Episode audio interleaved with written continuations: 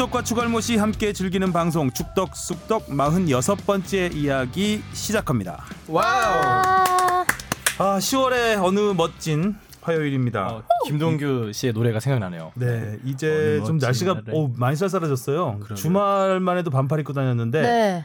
오늘 아까 밑에 잠깐 흡연하러 갔다가 춥죠 이제. 너무 추웠어요. 네. 남방 하나 입고 갔었는데 그래도 가을의 축구 열기는 뜨겁습니다. 뜨겁습니다. 뜨거운 이야기 함께 많습니다. 나눠보겠습니다. 저는 주영민이고요. 네. 어, 오늘 출근하자마자 주택 청약 통장을 마련하고 오신 주, 주바페 주시은 아나운서. 안녕하세요 주시은입니다. 아직 부모님한테 얹혀 살기 때문에 네. 청약 통장 만드는데 어려움이 많은 것 같아요. 아니 마련은 진작에 했는데 음. 이걸 활용하고 싶어서 아, 알아봤는데- 지금까지 부은 걸로. 네, 조, 좀 조건이 안 되더라고요. 그래서 일단 그냥 계속 열심히. 혹시 독립할 핑계를 만드는 거 아니에요? 늦은 거 아니에요? 독립하기에는 아니 지금이라도 부모님이 네. 밀어내시는 거 아닌가? 어떻게든 해보려 했는데. 네, 독립심을 좀 기르기 바라겠고요. 네. 자 그리고 비디오 머그의 뽕 작가 박진영 씨 나왔습니다. 네, 안녕하세요. 국뽕 축덕 뽕 작가 박진영입니다. 네. 쌀쌀 구미 쪽에서는 쌀쌀을 살살이라고 발음하나요? 아, 시옷 발음 안 되는 게 경상도 분, 분 중에 네, 몇 그런 분이 안 되게 있잖아요. 뭐 쌀을 살이라고 주로, 하고 주로 부산 분들 아닌가요? 이런 잘- 날씨를 네, 선생님들 중에 그런- 하는지 궁금해요. 약간. 몇 분이 아니라 몇십만 명 되지 않을까요? 쌀쌀 해봐요. 그 쌀쌀하다. 어 잘하네요. 음. 저희 그 고등학교 때 일본어 가르치는 선생님이 계셨는데 그분이 진짜 시옷 발음을 못 하셔, 그러니까 쌍시옷 발음을 못 하셔서 음, 선생님은 살을 살이라 못한다 이렇게 어. 말시는 선생님이 있었는데 살이 아니고. 살이라니까 막 이러고 네. 어떻게 구분해야 돼요 그러면? 눈치껏 구분해야 돼요. 네, 쌀쌀한. 날씨에 한번 생각을 해봤고요. 네. 하성룡 기자 또 나왔습니다. 네, 안녕하세요. 하성룡입니다. 예. 다음 예. 주도 나옵니다. 예. 삼주 연속. 붙박이. 저희가 인력이 이렇게 부족하답니다. 하성룡 기자가 계속 때워야 되는 상황이 이어가, 이어지고 있고요. 네. 하성룡 기자가 오늘 또 나온 이유는 아니지만 또 어제 벤투호 소집할 때 취재를 갔다 왔기 때문에 음흠. 현장의 생생한 목소리를 들려드릴 수 있을 것 같습니다. 어, 먼저 청취자의 궁금증을 풀어주는 무엇이든 물어보세요. 앙 순서입니다. 오늘 처음- 맞추셨어요. 처음으로, 처음으로 맞췄어요. 제가 아니, 아까 선배 오프닝 멘트 할 때부터 이거 앙 해야지 생각하고 있어요. 그러니까 계속 이를 악물고 오더라고. 이렇게 타이밍 맞추느라고 앙. 오늘 그것만 하면 된다. 앙, 앙, 앙. 뭐 이렇게 앙. 음정까지 조절하면서. 네, 딱 맞았어요 오늘. 자, 오늘은 오랜만에 네가 가라 내가 갈까님 네. 그리고 호진 킴님 이재현님이 질문을 주셨습니다. 네. 감사합니다. 들어볼까요? 네, 니가 가라 내가 갈까 님이 K리그에 대해서 질문을 주셨는데요. 치열한 순위 싸움에 질문이 생겨 보냅니다. 어, 첫 번째 질문은 올해 8강 진출팀이 없어서 이제 아침 출전권이 3 더하기 1에서 2 더하기 2로 바뀌는 걸로 알고 있습니다. 내년에 8강 이상 진출팀이 생겨서 성적이 바뀌면 다시 3 더하기 1로 돌아갈 수 있나요? 매년 리그 점수와 챔스 성적으로 출전권을 정하나요? 라고 보내주셨어요. 네, 어, 순간 저는 아침 출전권으로 들었어요. 아챔을 아시아 챔피언스 리그 아챔이죠. 네. 자, 3 플러스 1에서 2 플러스 2로 이제 내년 네. 시즌부터 바, 네, 바뀌는데 네. 이 어, 내년이 아닙니다. 내후년이죠. 내후년. 아, 내후년. 2021년부터 바뀌- 바뀝니다. 예, 예. 설명해 주시죠. 그 AFC 아시아 축구 연맹이 11월 30일에 이걸 최종 결정을 해요. 네. 결정을 하는데 사실상 확정이 됐어요, 거의. 뭐냐면은 우리가 현재까지는 3 플러스 1이었는데 이게 아시아 클럽 리그 순위를 매깁니다. 최근 성적 몇 년간의 성적을 반영해서 거기서 1위가 중국이고 우리가 2위였는데 올 시즌에 우리 K리그 팀들이 8강에 한 팀도 올라가지도 못했어요. 네. 그리고 최근에 계속 챔피언스 리그 성적이 안 좋거든요. 그러다 보니까 일본에 2위 자리를 내주고 3위로 밀리게 됐어요. 오. 그게 이제 최종 11월 30일에 확정되는 건데 3위로 밀리게 되면은 출전권이 3 플러스 1에서 2 플러스 2, 2 플러스 2로 바뀌게 됩니다. 2 그래서- 플러스 2로 바뀌면은 이제 FA컵 우승팀, 그다음 K리그 K리그 우승팀만 우승팀만 직행을 하게 되고, 그다음 네. K리그 2위, 3위가 플레이오프 플레이오프를 치게. 되는 거죠. 예. 예. 근데 이게 지금 내년까지는 이 현행 3 플러스 1 우리나라 기준으로 K리그 기준으로 이게 유지되고 2021년부터 이제 2 플러스 2로 바뀌게 되는데요. 네. 기존대로라면은 이제 내 시즌 성적을 합계로 이 순위를 매기거든요. 그래서 4년에 한 번 이 룰을 정해요. 음. 음. 그래서 2016년부터 2019 내 시즌 성적을 바탕으로 2021년께 이제 설정이 되는 거예요. 그래서 음. 2021년부터 바뀌는데 이 체제로 근데 다음 내 시즌 가는 게 아니라 일단 두 시즌만 치르기로 했어요. 음. AFC에서 뭐 최종 그렇게 결정할 거라고 하는데 그래서 2023년부터는 또 어떻게 될지는 바뀌겠네요. 추후에 이제 또 논의를 하기로 했어요. 음, 아무래도 이거 이런 그 시스템은 그 흥행을 가장 많이 고려를 하잖아요. 그렇죠. 그러니까 네. 한국 팀이 많이 올라오는 게 한중일 팀이 많이 올라오는 게 이제 어 좋기 음. 때문에 그런 부분도 좀 고려가 될 것 같은 생각이 들고 굉장히 요동이 많이 치잖아요. 중국이 굉장히 투자를 많이 하면서 네. 리그가 수준이 많이 올라왔기 때문에 투자는. 음, 급변하는 이 리그 수준도 반영을 해야 되니까 4년은 너무 길다고 생각할 수 있을 것 같아요. 네. 네. 2년 정도도 괜찮을 것 같고. K리그 팀들이 잘해야 다시 또 그쵸. 3 플러스 1로 네. 복귀할 수 음. 있겠죠. 그리고 네가 가라 내가 갈까님이 두 번째 네. 질문이 그 세- 호진킴님의 질문하고 좀 겹치는 것 같아서 네. 호진킴님의 질문을 읽어주시면은 같이 답변이 될 것 같습니다. 네, 호진킨 님이 내셔널 리그는 10여 년 전 K리그의 2부 리그 격으로 K리그와의 승강제 도입을 하려고 했지만 국민은행과 현대 미포조선의 승격 거부로 승강제 도입에 실패하고 결국 K리그는 자체적으로 K리그 2를 만들어지면서 아마추어 리그는 K3 리그 사이에 애매한 포지션을 이어가고 있는 것 같습니다. 2020년부터 기존의 내셔널 리그와 K3 리그 등을 통합해서 K3 리그, 아, K리그 K리그 3, K리그 4를 출범하고 음. 리그가 사라질 것 같다는 기사가 계속 나 오고 있는데 음. 현재 진행 상황은 어떤지 알고 싶습니다. 사적으로 1부, 2부 리그는 K리그 1, K리그 2인데 3부, 5부 리그 등은 K3 리그, K5 리그로 숫자 위치가 다른 이유가 무엇인가요? 음. 네. K9이 참 좋은 차기네요. 어, 주바페를 시험에 들게 한 질문이었던 것 같아요. 좀 복잡하죠 읽기가 K3 리그, K 리그 3막 네, 이래야 되니까. 헷갈렸어요, 갑자기. 네, 이 부분이 지난 주에 좀 많이 논의가 된 것 같아요. 저희가 네. 어, 이 부분을 조금 하루만 더 늦게 했으면 다뤄드릴 수 있었을 것 같은데 설명을 좀 해주시죠. 그 일단 배경 설명을 간략하게 드리면 축구협회가 2023년까지 1부 리그부터 7부 리그까지 division 시스템을 갖추겠다라는 청사진을 밝혔거든요. 우와. 네, 그래서 이. division이라는 게 뭐 승강제 시스템인데 그러기 위해서 이제 지금 K리그 1, K리그 2, 1, 2부가 있잖아요. 네. 그 아래 리그들이 이제 7부 리그까지 돼야 되는데 그래서 어 내셔널 리그가 어떻게 보면 우리 3부 리그라고 할 수 있어요. 그래서 지난 9월 30일까지 K리그 3, 아, K3와 K4 가입 신청을 받았어요. 참가하겠다는 내년 시즌에 K3, K4에 참가하겠다는 신청을 마감했는데 내셔널리그 8개 팀이 모두 신청을 했어요. 어. 원래는 처음에 7개 팀만 신청했다가 한 개 팀이 좀 기간을 지나서 했지만 추가 신청을 받아서 8개 팀.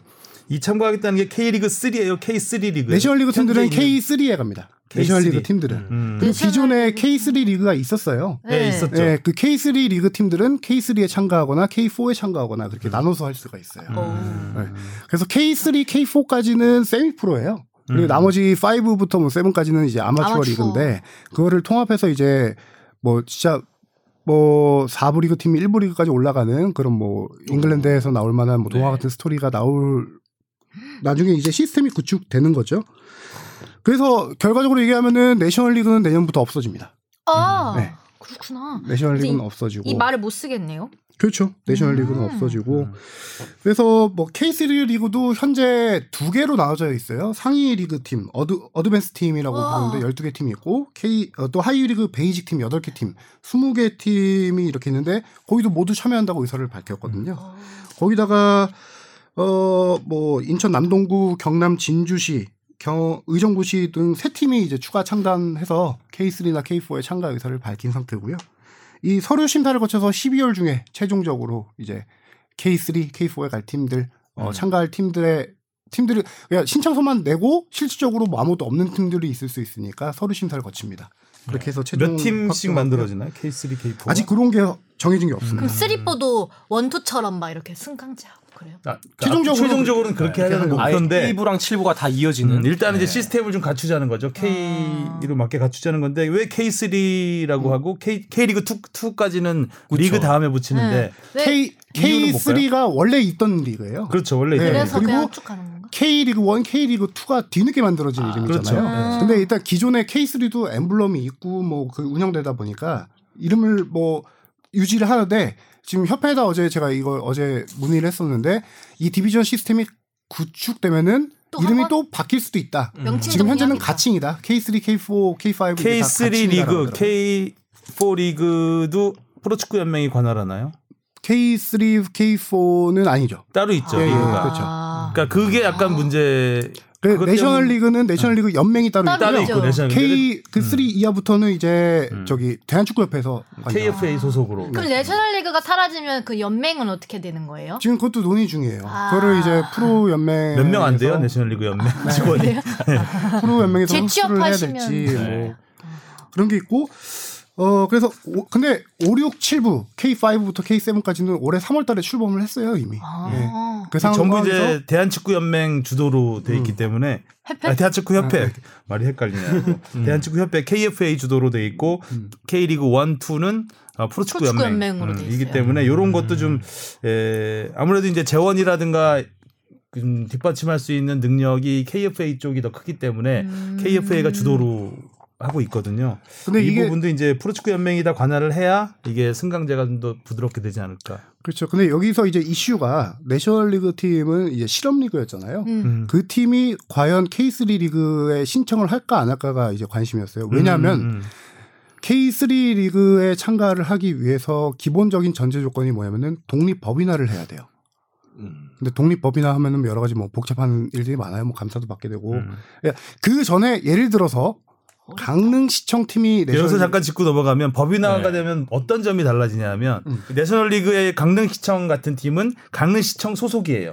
그러니까 음. 거기는 그러니까 단장은 있겠지만 그 모든 재원이라든가 이걸 시에서 지원을 받는 거죠. 어. 근데 법인화가 되면 이게 별도로 가야 된다는 거예요. 별도의 사장이 존재해야 되고 그 구단에 아. 그러니까 지금 프로 팀하고 똑같은 시스템을 갖추라는 거죠. 근데 과연 이렇게 되면 어 아무래도 재정적으로 많이 취약하기 때문에 선수들이 연봉이라든가 지금 내셔널리그 팀들은 그 직원들하고 비슷한 월급 체계로 가고 있기 때문에 어 오히려 법인화가 되면 이 연봉이 더 줄어들 수 있다는 우려가 있죠. 음. 어. 네. 그러니까 뭐 선수단이든 구단 직원이든 다 예를 들어 그 뭐 모텔이라고 하죠. 강릉시청이라는 뭐 이런 소- 직원이에요, 직원. 직원 강릉시청에 있는 축구단 직원이에요. 음. 한 부서인 거예요. 음. 근데 이거를 아예 이제 법- 독립 법인화 시켜야 해야 되는 건데 되는구나. 왜 그래야 되냐? 이게 아시아 축구 연맹 AFC의 licensing 조건이 있어요. 프로팀의 라이센스 조건이죠. 프로팀이라면 무조건 독립 법인이어야 된다. 음. 그렇게 해야 아시아 챔피언스리그 출전권이 주어집니다. 음. 그래서 지금 FA컵에서 지금 뭐 화성시청이 돌풍 일으켰었고 네. 대전 코레일이 결승 올라와 있잖아요. 네. 대전 코레일이 우승을 해도 아시아 챔피언스 리그 출전권을 주어지지 않는 이유가 음. 이 팀은 클럽 아. 라이센스 최소 조건을 충족시키지 아니잖아요. 못하기 때문에 아. 출전을 못하게 되는 프로팀. 조건을 갖추지 못한 거죠. 그래서 예, 내셔널리그도 여덟 개 팀들이 과연 이 독립법인화를 약속을 하겠냐, 이 팀들이 어 독립법인 할 수 있겠냐라는 이슈가 있었는데 어 9월 30일 밤 12시까지가 이게 접수 기간이었어요. 그래서 6시까지만 해도 네 팀밖에 신청을 안 했었어요. 그러다가 음. 이제 서로 눈치 작전을 하다가 신청은 다 했는데 이제 관건은 이 팀들이 이제 유예 기간을 1년을 줘요. 독립법인을 할 수 있는 유예 기간을. 그래서 내년 시즌에는 일단 K3에 참가한다 하더라도 1년 뒤에 과연 독립법인을 실질적으로 이행할 수 있냐 없냐에 따라서 이 팀들의 운명이 좀 갈릴 가능성이 높죠. 아, 만약에 안 되게 되면 그러게. 그 팀은 그냥 붕 뜨는 거예요? 아니- 그안 되게 될 경우에 예를 들어서 뭐 시청팀이라든가 이런 팀들은 해체를 하거나 아. 아니면 전국체전용 팀으로 바뀌게 되는 거죠. 아. 전국체전 출전할 수 있으니까. K5에 하고 K5부터 K7까지는 아마추어 팀인 거잖아요. 그렇죠. 글로 그 리그로 갈 수도 있는 건가요? 그러면? 어, 만약에- 실업 팀이기 때문에 아마추어 음. 리그로 가지 못할 거예요. 아, 음. 또 그렇게 되는 아마추어 리그는 이제 동호인 팀을 그렇죠. 말하는 거겠죠. 네. 음. 어떻게 될지 좀 두고 봐야 될 것 같은데 여러 가지 전망들이 있어요. 네. 장기적으로는 이런 주- 이런 시스템으로 가는 게 맞긴 한데 네. 너무 급박하게 음. 진행이 되고 있는 게 아니냐. 아직 그 기본적인 인프라가 음. 갖춰지지 않은 상태에서 이렇게 거의 뭐 몰아가듯이 하는 게 맞는 음. 것이냐라는 얘기도 있는데 어, 일단은 뭐 지켜봐야 될 것 같습니다. 자 다음 질문이요. 이재현 님이 보내주셨어요. BJ로 활동하고 있는 박의욱께서 시작하고 요즘은 축덕축덕에서 주영민 팀장님의 아재 개그를 들으며 피식대고 있는 단골 축덕입니다. 팬이 또 늘었어요. 평양 원정을 앞두고 행정적인 부분에서 계시네요. 질문을 드립니다. 환영합니다. 대한민국 국민이라면 방북 시 통일부의 승인과 같은 행정 절차가 있는 것으로 압니다. 하지만 대표팀 코칭 스태프 중에는 벤투 감독님을 비롯해 외국인 코치님들께서 계신데 그렇다면 이분들 은 각국 대사관 등을 통해 비자를 발급받거나 해야 하는 건가요? 김영민 코치님조차 국적이 캐나다로 알고 있는데 이러한 과정에서 협회가 어떤 행정 절차를 진행하고 있는지 궁금하고 국제적인 혹은 외교적인 이슈는 없는 건지 궁금합니다. 더불어 하성룡 기자님 같은 언론인 분들도 방북 준비를 어떻게 하고 계신지도 알려주시면 좋을 것 같습니다. 그리고 베이징에서 평양으로 이용하는 비행기는 좋지 않은 의미로 유명한 고려 항공을 타는 건가요? 적다 보니 질문이 많이 길어진 것 같습니다. 이것도 얘기할까요? 네. 끝으로 저도 제주도 맛집 리스트 탐나는데 얼른 상품으로 걸리기를 바랍니다. 축덕숙덕 남은 2019년도 화이팅! 파이팅! 보내주셨어요. 기승전 3주째 제주도 맛집. 그러니까 이거 언제까지? 가려나? 제주가 잔류하게 되면 맛집 풀기로 할까요? 상품으로. 아, 상품 어, 그럼 잔류해야 됩니다. 네. 지금 잔류할 제주가 보이잖아요. 그러니까 아 와. 자, 이거는 아주 우리 그. 취재 쪽하고 네. 굉장히 밀접한 질문이라서 네.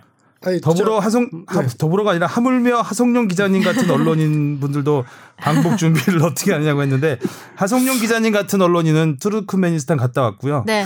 이, 이정찬 기자님 같은 언론인이 네. 이번에 가는데 로테이션으로 가는군요. 네, 이것도 이제 잠시 후에 설명을 드리겠습니다. 먼저 앞에 있는 외국인 코칭 스텝 얘기가 네. 있었죠. 아니 이거는. 축구 많이 하시는 분인데 김영민 코치님 그러니까요. 국적까지 네. 하시고 네, 저는 몰랐어요. 저도. 김영민 코치는 저하고 이름이 똑같은데도 마이클 김이시죠 원래. 아. 마이클 김. 마이클 김?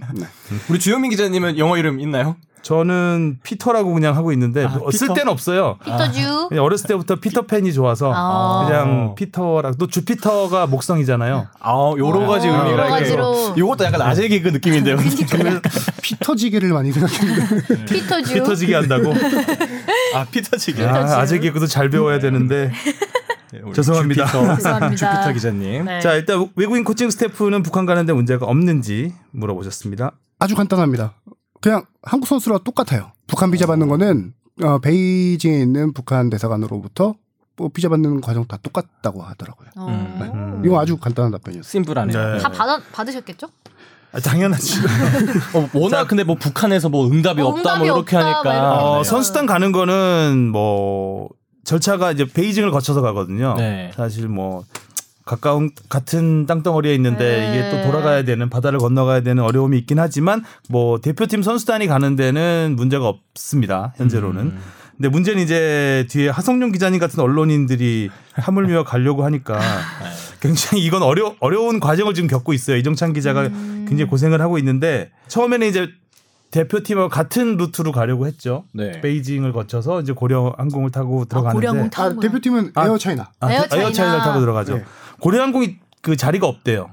아, 자리를 블럭해 놨는지 모르겠는데 네. 이 티켓이 없다 그래서 지금 에어 차이나도 티켓이 그렇게 많지 않다고 그랬- 그랬죠? 대표팀은 베이징에서 에어 차이나로 음. 들어가고요. 네. 그래서 우리도 이제 베이징에서 가려고 하다가 티켓팅의 어려움을 겪으면서 심양을 돌아서 갑니다. 심양. 네, 취재진은 심양으로 돌아서 가고 더 큰 문제는 현재 북한에서 아무 액션이 없다는 거예요. 네, 일단 그러니까요. 언론 입국에 언론 취재에 관해서 어 우리가 우리가 가려면 이제 비자를 두 번을 받아야 돼요. 중국 비자를 받아야 되고 북한 비자를 받아야 돼요. 북한 비자는 한국에서 받을 수가 없죠. 대사관이 없으니. 그러니까 북 베이징에 가서 북한 비자를 받아야 되는 거예요. 그래서 이거 선수단도 똑같아요. 음. 그렇기 때문에 베이징에서 하루 그러니까 중국에서 하루 체류를 해야 돼요. 아. 그건 이 선수단이나 아, 취재단이나 마찬가지인데 취재단은 최소한 심양에서. 네, 심양에서 대사- 심양 받죠. 대사관에서 예. 받고. 이 북한에 입국 허가가 있어야 원래 티켓팅이 된다고 해요. 근데 음. 입국에 관한 아무 말이 없는 상황이기 때문에 어, 현재로는 지금 이제 비자 신청만 해놓고 있는 상황이에요. 중국 비자도 오늘 8일 8일에 8일이죠 오늘. 네. 네, 오늘 신청한다고 하고 다음 주 있고. 그러니까 중국이 지금 10월 초가 이제 국경일이 겹치면서 연휴가 있기 때문에 업무를 배- 대사관이 안 한대요. 네. 네, 외교 외교부가 안 하기 때문에 에, 뒤늦게 중국 비자도 어렵게 받아야 되는 상황이고 지금 북한도 아무 얘기가 없는 상황이기 때문에 어, 굉장히 뭐 축구협회는 물론 통일부도 마찬가지고 같이 좀 어려움을 겪는 상황이죠. 음. 대표팀 같은 경우는 명단도 나오기 전에 한 30명 정도를 추려서 미리 비자를 신청을 했었어요. 그 음. 연휴 들어가기 전에 해놔야 되니까. 그렇게 했고 음. 좀 언론인들은 오늘 이제 신청을 네. 네, 하기로 중국 비자 신청이 오늘 들어가요. 오. 음. 북한 비자가 안 나오다 보니까 북한 못 들어가잖아요. 지금 항공권조차도 안 되고 있는 상황인 네. 거죠. 항공권은 어떻게 어떻게 뭐 통일부랑 해서 일단은 걸어본다고는 하는데 어 일단 정상적인 루트로는 현재 티켓을 구할 수 없는 상황이죠. 음. 북한의 방북 허가가 나지 않았으니까. 그런데 지난 2년 전에 이제 여자 아시안컵 예선일 때도 똑같이 갔잖아요. 그때도 취재단이 10명이 갔거든요. 이번에는 18명이 갑니다. 모두. 음. 케이크 다 지- 예. 삼사 통과. 근데 지금 이 정말 조금 18명이 간다. 이 18명이 북한이 허가한 18명이 아니에요. 그러니까 완전히 허락한 그러니까 통일부와 조율을 했어요. 북한하고 조율을 해서 통일부에서 지정한 숫자예요. 18명이. 음. 그래서 북한이 너무 많다. 지난번 수준으로 줄여라 하면 다시 10명으로 줄을 수도 있어요. 아. 하루 전에 줄 수도 있어요. 진짜로. 자, 그렇기 때문에 지금 굉장히 취재 쪽은 어려운 상황이고 취재를 가야 우리도 뭐 알 텐데 그러니까요. 취재를 못 가. 또 정말 중요한 게 라이브 중계가 돼야 되잖아요. 네. 그래서 저 예. 합니까? 그러니까 원래는 이제 하려고 했죠. 3사가. 네. 중계권이 뭐 100만 불이 넘는 돈이기 때문에 엄청난 돈을 주고 하는 거기 때문에 또 현장에서 중계를 하자 중요한 경기니까 그래서 방송 3사가 아, 통일부로부터 허락받은 인원은 10명이었어요. 중계진 10명. 중계진만 10명. 그래서 지상파 3사에서 그러니까 캐스터 해설자 2명씩 하고 그다음에 기술진 1명씩 그다음에 PD는 풀로 통합 통합 PD 1명 아, 3사 다 합쳐서 예, 10명이요? 와. 그래서 10명을 이제 보내기로 했어요. 보내기로 했는데 중계팀 특히 기술 쪽은 먼저 들어가야 돼요. 먼저 들어가서 그- 위. 위성도 체크를 해야 되고 현지 그 중계 부스도 네. 봐야 되고 코멘타리 부스도 봐야 되기 때문에 먼저 들어가 최소한 하루 이틀은 먼저 들어가야 되는데 그게 불발이 돼 버렸어요 지난 주에. 음. 그- 원래 어 이번 주에 출발을 해야 돼요. 오- 이번 주 한 월화쯤 출발을 해야 되는데 그게 이제 비자도 꼬이고 막 이러면서 그러니까요. 네, 현장 중계는 무산이 됐고 아, 아따가. 여기에서 이제 우리가 위성을 받아서 중계를 해야 중계를- 되는데 일단은 중계를 하려고 하고 있습니다. 근데 음. 거기서 안 열어주면 못 하죠. 그럼 어떻게 봐요? 그러면 모르겠습니다. 어떻게 봐야 되죠? 해적 그 해적 방송, 해적 방송. 해적 방송으로 봐야 되나요? 북한 유튜브. 산적 방송으로 봐야 되나요? 실제로 2017년에 여자 대표팀이 북한에서 이제 아시안컵 예선을 했을 때도 중계가 안 됐었어요. 그 당시. 중계 안 됐죠. 아, 그랬었나요? 네, 그때는 이제 ENG 취재를 해서 했었는데 어, 참 난감한 상황이에요. 아니 취재진도 아직 지금 어떻게 될지 모르고 중계도 못 하고 이러다가 그런데 와. 항상 북한 취재 갈 때 이런 식이었어요. 음. 순조롭게 된 게 없었기 때문에 아마도 이게 그 경기 전에는 AFC 룰에 따라서 기자회견을 당연히 해야 되고 언론에 공개를 해야 되거든요 훈련을 네. 어느 정도는. 근데 그거를 그쵸, 만약에 북한에서 차단을 한다. 뭐 룰을 어기는 거잖아요. 어기는 거죠. 방북 신청 방북 허가를 내주지 않아서 취재를 못하게 한다. 그러면은 나중에 문제될 소지가 있기 때문에 아마 취재는 지는 받아들일 것 같긴 한데 만약에 진짜 아까 얘기한 대로 최악의 시나리오로 가서 뭐 하루 전날 10명으로 줄여버려라 이러면 지금 그 축구 기자단에서 뭐 20군데가 넘는 그 회사에서 음. 나름 다 추첨하고 뽑기 해가지고 어렵게 어렵게 취재단을 구성한 상태이기 때문에 누군 갑자기 가지 말아버리고 하려면 또 이게 조율이 안 되는 상황이 벌어질 수. 있거든요. 네. 그래서 결과적으로는 어떻게 될지 모르겠지만 북한이 받아들이긴 할 텐데 그거를 이제 우리가 어, 우리 쪽에서 어, 네. 어디까지 받아야 되는지도 앞으로 그러게요. 좀 난제가 남아 있어요. 아니 만약에 현 현장 그러니까 여기서 중계하는 것도 안 되면 경기를 못 보는 그러니까 라이브는 못 보는 거죠. 그러니까 아. 삼 3사 방송사가 중계권을 샀는데도 음. 불구하고 중계를 못 하는 음. 어, 그럼 아이러니한. 어떻게 돼요? 샀는데 그러니까 중계를 이건- 못 아? 그건 중계권은 당연히 우리가 환불 처리. 예, 환불 처리 해야죠. 아. 카드 취소해야죠. 결제 취소. 아직 다 안 냈어요. 근데 판매수익 내 얻고 싶어서 하게 할 것 같긴 한데. 그러니까요. 그거, 그것도 나름 수익을 예. 수익을 얻어야 되니까 하게 할 것 같긴 한데. 그러니까 그 네. 돈벌이를 위해서라도 그럴 네. 것까지는 않은데 최악의 상황을 말씀드린 음. 것이고 네. 저희는 중, 어, 중계랑 취재를 다 준비를 하고 있다는 거 어렵다. 말씀드리겠습니다. 진짜 가깝고도 먼 데다. 정, 정말 그래요. 진짜. 지금 그래서 벤투 감독이나 축구협회가 마지막까지 희망을 놓지 않고 있는 것 중에 하나가 바로 수송기를 통해서 바로 베이징 거치지 않고 음. 북한으로 가는 걸 바라고 대통령 있다고 해요. 방북했던 것처럼 아니 거기 공항이 있는데 그러니까 순환 공항이 바로 있죠. 안 가냐고요. 진짜. 공항은 순환데 왜 안 보내주는 거야? 그러니까요. 그러니까 아, 현지에 가서도 취재 제약이 상당히 많은가 봐요. 많죠. 저도 어제 이제 2017년에 그 북한 갔던 사람들 얘기를 좀, 좀 들어봤는데 딱 정해진 시간에 버스 타고 돈, 단체로 기자단이 전체가 출발해서 딱 내리고 취재 마치고 돌아오고 호텔에 들어오고 거기서 호텔에서도 호텔 1층 로비에서 있다가 갑자기 북한 팀이 들어온 것 같아서 진짜 그 기자가 세 발짝 앞으로 나갔더니 갑자기 어디서 보안요원이딱 튀어오더니 김 선생 이러시면 안 됩니다. 딱 이랬다는 거예요. 접근하지 말라는 네, 거구나. 음. 근데 핸드폰 같은 것도 못 써요? 핸드폰은 먼저 통일부에서 수거해 갑니다. 와. 들어가자마자. 근데 희한하게도 경기장에서 와이파이는 잘 터져요. 근데 옴- 뭘로 써요? 아니 컴퓨터로 카톡 카톡은 할수 있어요. 재밌죠. 그리고 와이파이가 너무 잘 터져가지고 투르크메니스탄은 그때 갔을 때 와이파이가 너무 안 돼가지고 인터넷 안 네. 돼서 어려움 겪었잖아요. 그림 송출하는데 평양에서는 그림을 이제 중국을 통해서 중국에 있는 웹하드로 올렸거든요 그림을. 근데 거의 뭐 거의 실시간으로 들어왔어요. 해가지고 중간 중간 10분씩 끊어서 보내가지고 아니 뭐 경기가 진행 중인 상황에서 저희가 조금씩 방송하고 이랬었거든요. 다른 다른 수단을 뺏어가니까 음. 잘 되나 봐요. 그죠? 그렇죠. 쓰는 사람이 많이 없으니까. 어 쓰는 사람이 별로 거의 없어. 그런가? 와이파이는 5G 속도. 아, 핸드폰을 수거해 가는구나. 미사일을 많이 쏴서 그런지 그 무선 쪽엔 강한 강한 거예요. 거. 네. 뭐든지 쏘는 건 잘하는. 음. 어이가 없. 그렇습니다. 네. 자 여기까지 하고 이제 북한을 가야 되는 벤투호가 소집이 됐습니다. 네. 이번 주 목요일 스리랑카와 홈 경기, 다음 주 화요일 평양 원정 경기가 있는데 네. 하성룡 기자가 취재를 갔다 왔습니다. 어제 비도 오고 그래서 네. 어, 선수들 좀 무거운 분위기였을 것 같아요. 어땠습니까? 어, 다행히 비가 많이 내리다가 선수들이 이제 2시, 오후 2시 반 소집이었는데 제가 현장에 1시 반 좀 안 돼서 도착했는데 그때부터 비가 살짝 멈췄어요. 음. 다행히. 그래서 선수들 들어올 때는 우산 쓰고 들어오진 않았고 그런 상황에서 이제 훈련이 시작할 때 조금 보슬비가 내리기 시작했는데 비 내리는 건 큰 문제는 아니었고 약간 확실히, 확실히 쌀쌀해졌더라고요. 네. 파주가 거기 춥거든요. 부상 어, 조심해야 될 것 같아요. 그래서인지는 모르겠지만 어제 대표팀 뭐 25명 중에 2명 이재성 선수와 황인범 선수는 오늘 들어오고 화요일 화요일 기준으로 들어오고 네.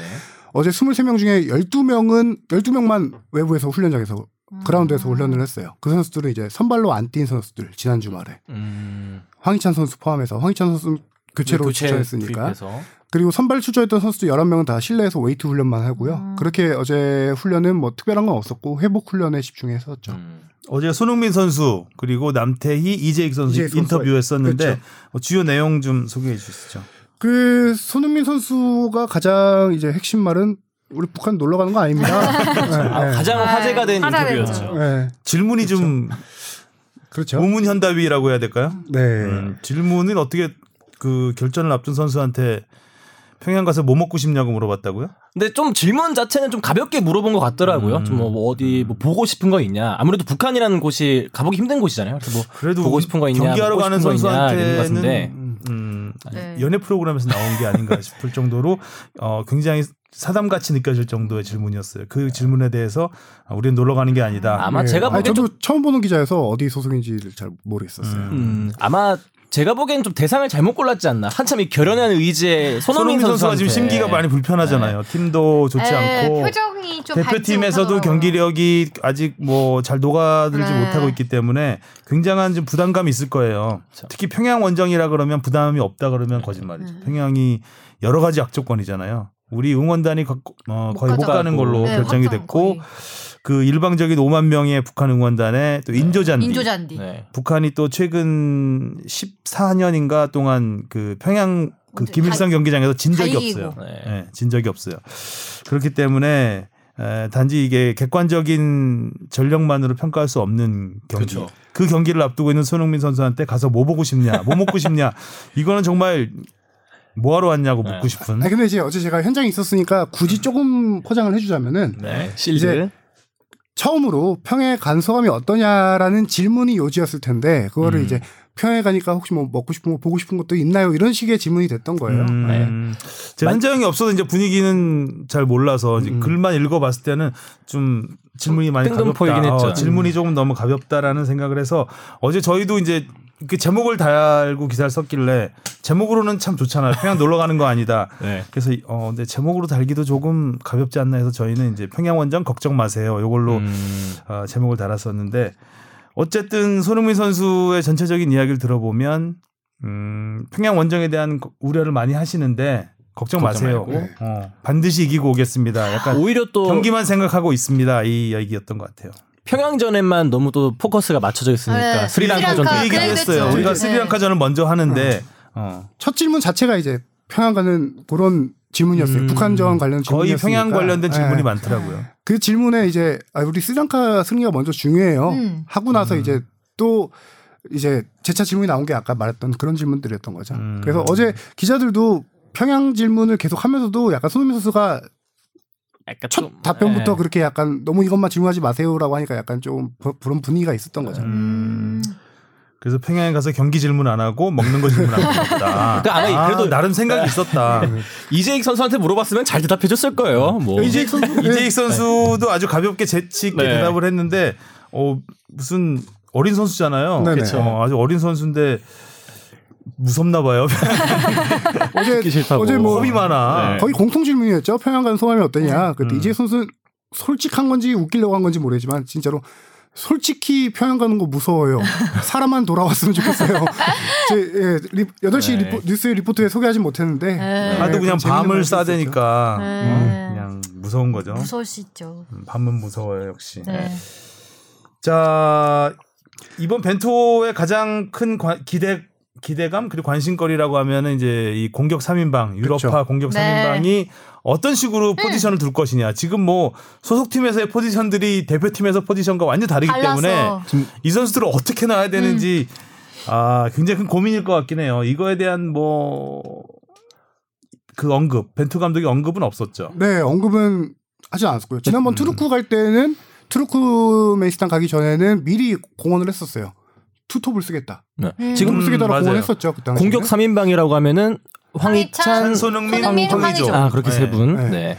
뭐 간단하게 짚어주면은 손흥민 선수는 소속팀에서 왼쪽 측면도 쓰고 최전방 쓰고 음. 지금 황의조 선수는 거의 측면 공격수로 측면, 네. 붙여졌고 황희찬 선수는 소속팀에 투톱으로 쓰고 있고 네. 근데 막상 대표팀에서는 벤투 감독이 하나 밝힌 거는 황의조는 그래도 우리 팀에서는 최전방 네. 공격수다라고 저희 명단 발표 기자회견에서 밝혔었고요. 음. 그렇죠. 그래서 이제 제 생각에는 벤투 감독이 남태희 선수를 선발하면서 계속 433 얘기를 433 많이 얘기 많이. 했죠. 그래서 저도 433 충분히 스리랑카전에서 쓸수 음. 있다라고 생각을 하는데 그렇게 될 경우 저는 왼쪽 손흥민 오른쪽 왼쪽 황희찬. 손 그렇죠. 황희찬, 어, 가운데 손- 황의조. 네, 저는 그렇게 쓰지 황희조는. 가운데로 써 쓰게 네. 될것 같아요. 맞아요. 지금 잘 그러니까. 보르도에서의 위치가 맞지 않는 옷이지 네. 대표팀에서의 위치가 맞지 않는 건 네, 아니거든요. 아니니까. 중요한 건 손흥민과 황희찬의 위치인데 네. 황희찬 윙백은 말도 안 되는 것 같고 음. 네. 다시 앞으로 올릴 것 같고 안 하시겠죠 이제. 감히 그 판데이크를 제친 선수인데 그렇죠. 예. 황희찬이 오른쪽 손흥민이 왼쪽으로 가지 않을까라는 기대를 해보면서 네. 어, 해외파 선수들의 활약상 전부 네. 골을 넣고 왔어요. 그렇죠. 네, 들어볼까요? 네, 짤츠부르크의 황희찬 선수가 챔피언스리그 두 경기 연속 골과 도움을 기록했습니다. 지난해 챔피언 리버풀에게 비록 팀은 졌지만 황희찬이 세계 최고 수비수 환데이크를 제친 장면은 최고의 하이라이트로 꼽히면서 세계적인 주목을 받 았고요. 토트넘의 손흥민 선수도 바이에른 뮌헨전에서 골망을 흔들었지만 팀이 7대 2로 참패를 당하면서 고개를 숙였습니다. 프랑스 보르도의 황의조 선수는 환상적인 중거리 포로 시즌 2호 골을 터뜨렸습니다. 벤투에서 활약도 기대할게요. 네, 정말 이세 선수가 이 정도 활약을 벤투호에서 각자 해준다면 우리는 뭐덜 워낙에 없겠죠. 없죠. 네 경기 일곱 골이죠. 네. 아, 황희찬 선수가 아주 인상적인 활약을 네. 이어주고 있습니다. 이렇게 잘하는 선수였나요? 그러니까요. 깜놀했습니다, 그 짤츠부르크에서 오스트리아 리그에서야 뭐, 뭐 골도 많이 넣고 했지만 골목 대장. 이 챔피언스 리그라는 국제 무대 이 여기 또 다른 무대거든요. 네. 전혀 다른 무대예요. 완전 눈도장 찍었을 것 같아요. 지난 시즌 챔피언을 상대로. 그러니까요. 1차전 겡크였나요? 헹크였나요? 헹크, 헹크. 그 팀한테 뭐 두 골 넣고 골 넣고 도움 두 개 기록한 거? 일골 이도움. 네, 1골 2도움이었죠. 그거는 그냥 그렇다 쳤어요.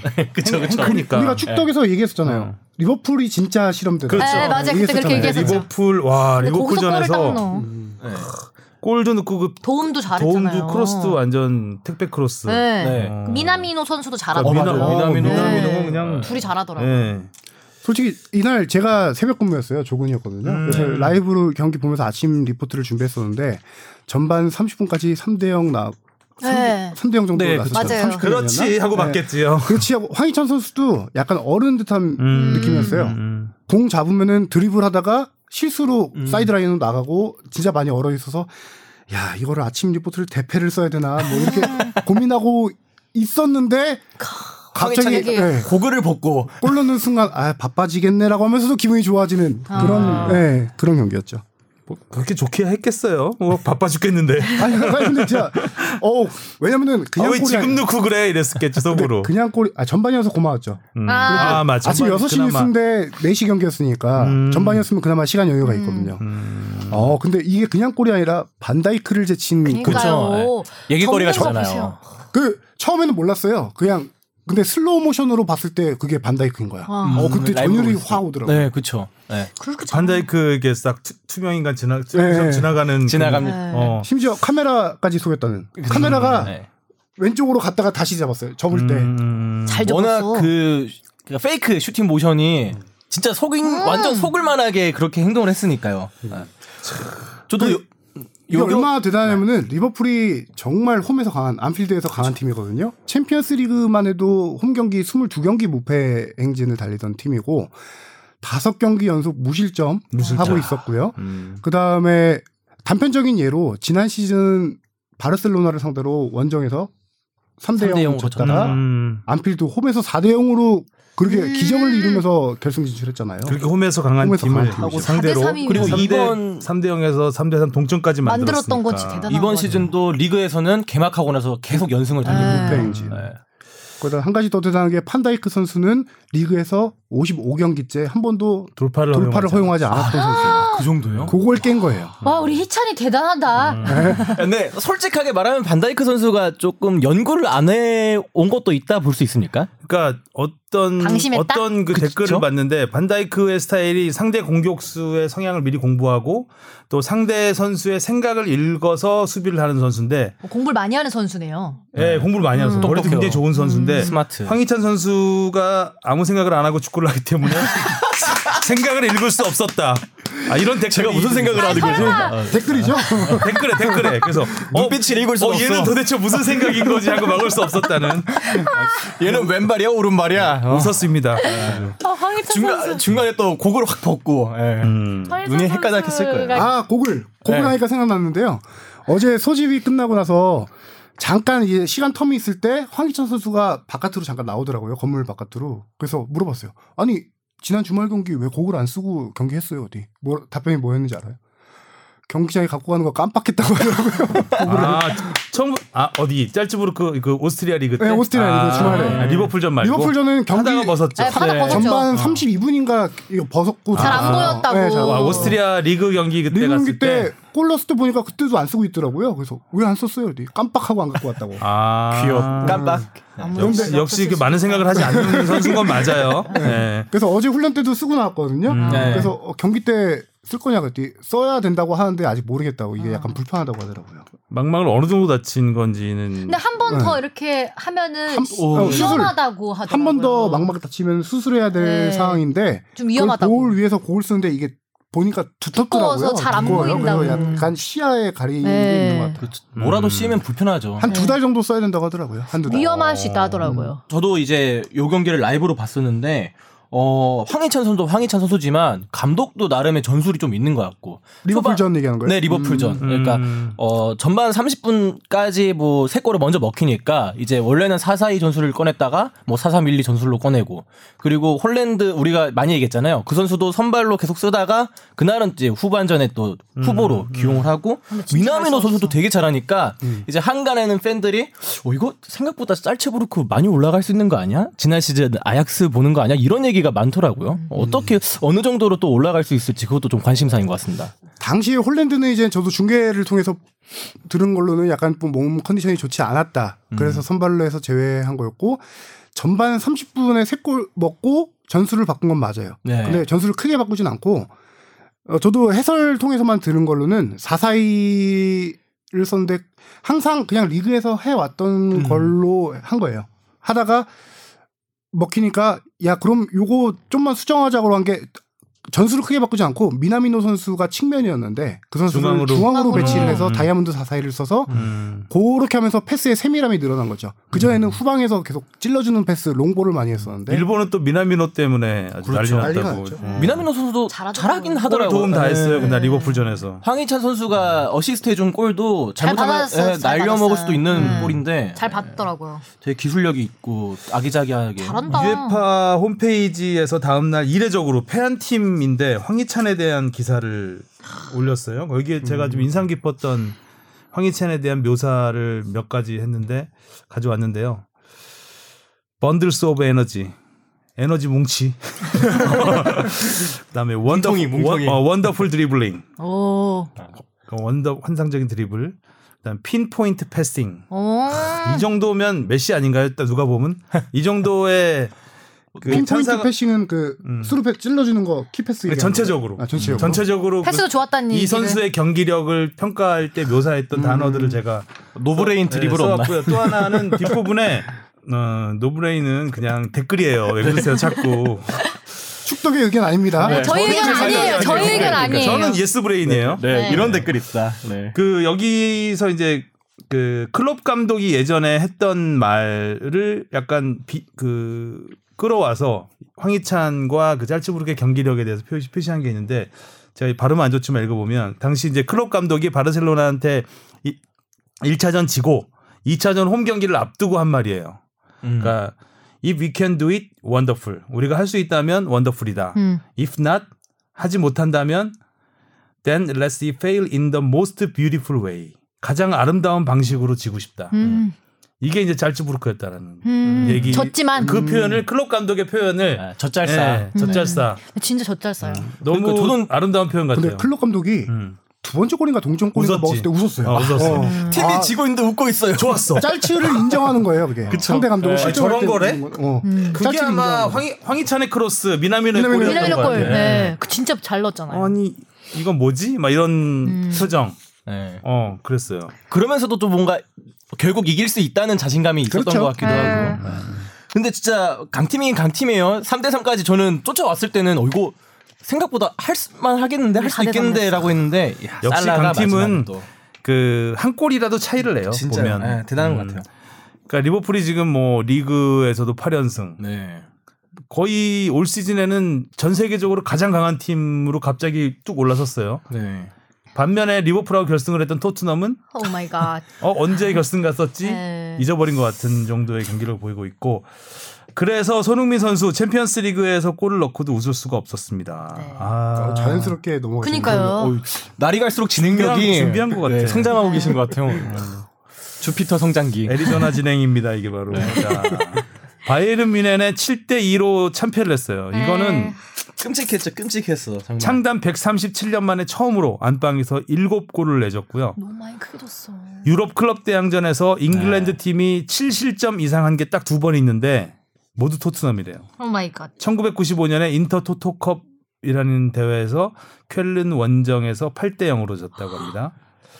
또 포체티노 감독 개인적으로도 최다 실점 패배. 음. 2012년 에스파뇰 감독 시절에 레알 마드리드한테 5대 0으로 진 이후에 7골 6골 차로 아 5골 차로 개인적으로 맞췄습니다. 그것도 떠오르더라고요. 그게 브라질 월드컵이었나요? 4강에서 독일이랑 독일이랑- 브라질이랑 아, 브라질. 붙었는데 응. 7대 그때 예, 7대 네. 2인가 7대 1인 제발 좀 그만 넣어라 불쌍하다 이런 생각 들 정도로 음. 아 바이에른 뮌헨이 그냥 네, 압도적으로 이겨버렸죠. 잘하긴 하더라. 강팀끼리 붙어서 자존심으로 붙으면 진짜 막 7골 날 수도 있어요. 음. 강팀끼리. 근데 이해가 안 되는 건 토트넘이 그 다음 경기 브라이튼한테 3대 0으로 진 거는 졌어요. 네. 아무리 생각해도 이거는 어 뭔가 나사가 한 두세 개 이상은 빠졌다 팀이. 그러니까 저희가 일, 계속해서 얘기했던 뭐 풀백이 그렇다, 뭐 에릭센이 뭐, 뭐 혼란스럽다 이런 얘기 많이 했지만 음. 그거 외에도 그냥 전반적으로 좀- 네. 몇달 사이 이렇게 될 수 있나요? 팀이 네. 한마디로 시즌 준비가 안 됐어요. 음. 이유를 보면은 포체티노 감독도 비시즌 기간 동안 이적설이 워낙 많았죠. 음흠. 본인이 어디 갈지 모르겠는데 거기다가 또 팀의 핵심인 에릭센 선수 이적설이 음. 있었죠. 거의 간다고 감독- 했죠 에릭센은. 네. 그렇죠. 감독도 정신이 저쪽으로 팔려 있고 그렇지. 핵심 선수도 이렇게 되니까 지금 누굴 중심으로 전술을 짜야 될지 아무 지금 비시즌 동안 팀이 제대로 준비가 안된 상황에서 선수들도 이 분위기를 알잖아요. 아, 이 팀 뭔가 좀 그런 걸 지금 느끼고 있는 것 같아요. 음. 거기다가 제가 한 가지 좀 느끼는 거는 은돈벨레 선수가 지금 주급을 케인하고 선- 동급이에요. 팀, 음, 음. 팀 1위에요. 팀 내 1위. 음. 굴러온 도로 네. 굴러 들어온 돌이 토트넘이 완전 짠돌이 구단이에요. 짠- 완전 짠돌이 네, 구단. 그 다. 성 레벨에 비해서는 그러니까 저도 비슷한 생각인데 돈 때문이라고 생각해 돈. 결국은 돈. 우리 좀 더 많이 받아야 에릭센도 되는데 돈을 안 주니까 나가고 싶은 거고 음. 포체티노도 마찬가지고 포체티노는 이제 뭐 돈도 돈이지만 선수 안 뽑아주니까 그렇죠. 음. 그거 다 돈 때문이거든요. 돈 드는 일이거든요. 돈 드는 일을 안 하고 있는 거예요 지금. 토트넘 정도가 근데 왜 이렇게 돈을 안 써요? 레비 구단주 성향이에요. 구단주가 짠돌이. 워낙 이 딜을 잘하는 싸게 사오고 뭐 싸게 사오기만을 원하고 음. 그다음에 선수들한테 돈 잘 안 풀고 그러기로 유명한 그 구단주예요. 근데 지금 아까 돈 얘기 잠깐 해보면은 은돈벨레 선수가 지금 돈, 중국 돈 벨레? 돈벌레? 제일 많이 받는다며? 많이 제일 많이. 받는데 이게 문제가 뭐냐면은 해리케인 같이 선수들이 누구나 다 인정하는 톱 A급 톱 클래스 선수라고 하면은 그게 괜찮아요. 그렇죠. 근데 이 선수는 이제 리옹에서 좀 활약을 몇 시즌 동안 했지만 그 정도로 선수들이 과연 1, 주급 1위로 인정할 만한 선수냐?